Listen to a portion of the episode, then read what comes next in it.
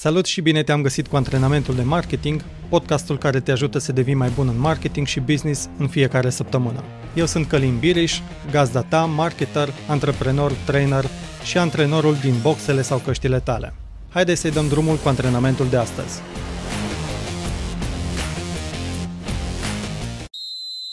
Până să faci încălzirea, vreau să-ți povestesc despre Jose Mourinho, unul dintre cei mai buni antrenori de fotbal ai tuturor timpurilor. În 2002, când a preluat echipa Porto, aceasta obținea cel mai slab rezultat din ultimii 20 de ani.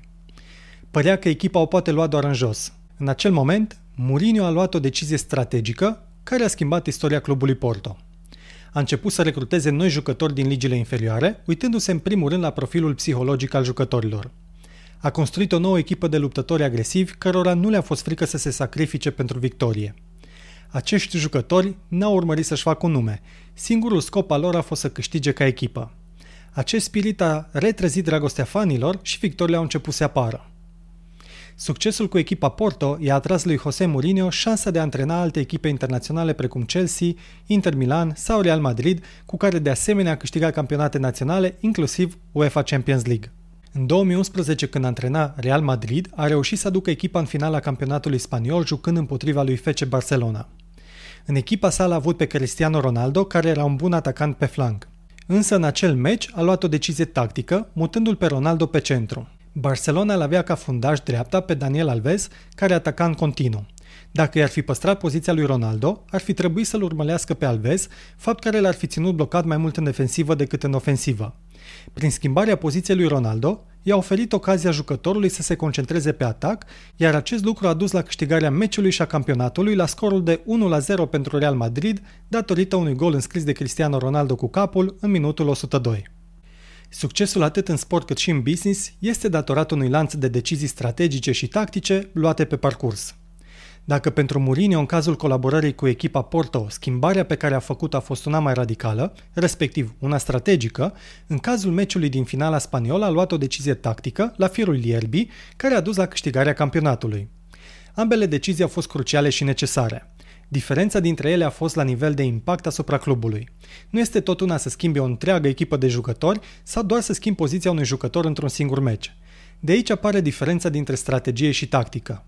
Strategia are nevoie de multe resurse și produce un impact major și pe termen mediu și lung, pe când tactica se schimbă ușor cu resurse puține și face diferența imediat.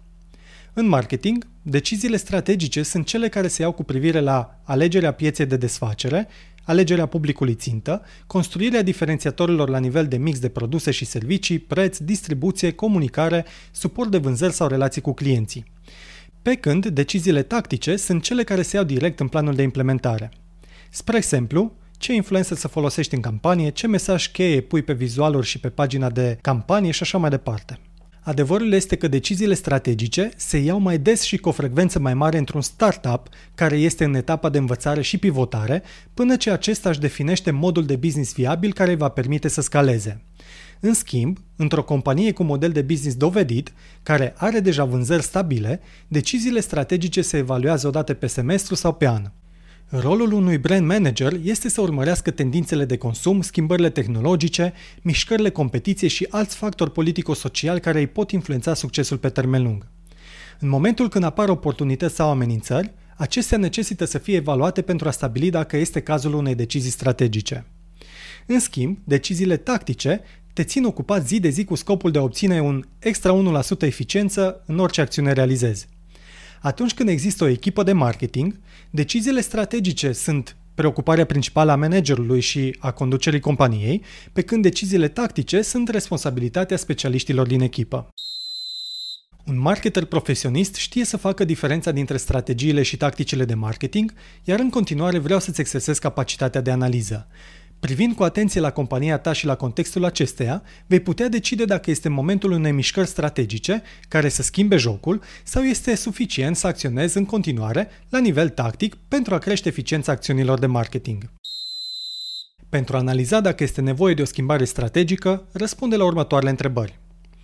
Cum performează de la an la an compania mea față de competitorii din piață? Notează dacă aveți o creștere mai lentă, egală sau mai bună decât a competitorilor direcți. Dacă veți o creștere mai lentă, poate este momentul unei schimbări strategice. A doua întrebare la care să răspunzi este ce spun clienții despre noi? Recomandarea mea este să discuți lunar cu persoanele care răspund plângerilor clienților. Află ce probleme au aceștia, ce spun despre voi și vei putea descoperi probleme reale care poate necesită inclusiv decizii strategice. Spre exemplu, dacă lucrezi pentru o agenție de turism care are ca poziționare experți în city break-uri, dar observ că aveți clienți care după 2-3 ani de colaborare cu voi încep să vă ceară sejururi în zone exotice, poate este momentul să decideți să deschideți o nouă linie de business exclusivă clienților fideli. De asemenea, realizează un mini chestionar de tip Net Promoter Score. Întreabă clienții să dea o notă de la 1 la 10 cu privire la cât de probabil este să recomande compania ta produsele sau serviciile promovate. Cei care dau note de 9 și 10 sunt promotori. Cei care dau note de 7 și 8 sunt pasivi. Iar cei care dau note sub 6 sunt detractori.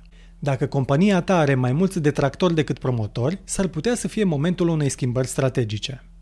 În al treilea rând, întreabă-te ce competitori noi apar în piață și cum se diferențiază ei. Provoacă în vreun fel modul de a face business al afacerilor din domeniul nostru? Este relevantă noua lor abordare? Probabil că urmărești deja trendurile și știi dacă sunt competitori noi care încep să aibă tracțiune. Dacă prezintă un motiv de îngrijorare, este momentul să ai o discuție strategică cu conducerea companiei.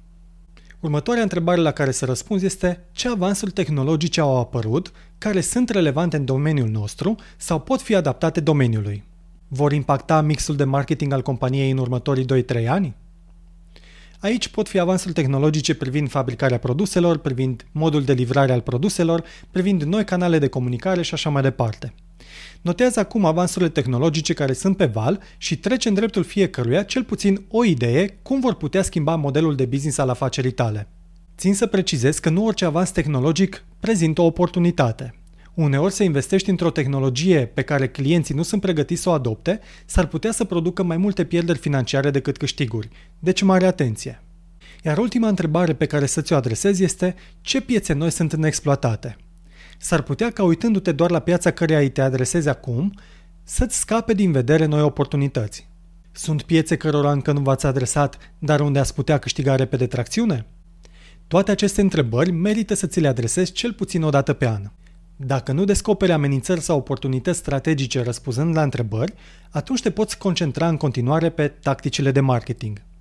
Întreabă-te ce activitate curentă de marketing și comunicare o poți schimba sau îmbunătăți acum. Scrie o listă cu toate activitățile de marketing pe care le aveți în desfășurare și oferă o notă de la 1 la 10 privind potențialul de îmbunătățire și încă o notă privind impactul pe care îl va avea îmbunătățirea. Spre exemplu, să zicem că ai următoarele două activități, refacerea website-ului și trimiterea de newslettere săptămânale. Pentru refacerea website-ului, potențialul de îmbunătățire este de 10, iar impactul pe care poate să-l aibă este de 10, pe când trimiterea de newslettere săptămânale, potențialul de îmbunătățire este de 3, iar impactul pe care poate să-l aibă îmbunătățirea este tot de 3. Așadar, merită să te ocupi mai degrabă de website decât de îmbunătățirea newsletterelor săptămânale. În urma analizei, decide asupra cărei tactici te vei concentra pentru a crește eficiența marketingului.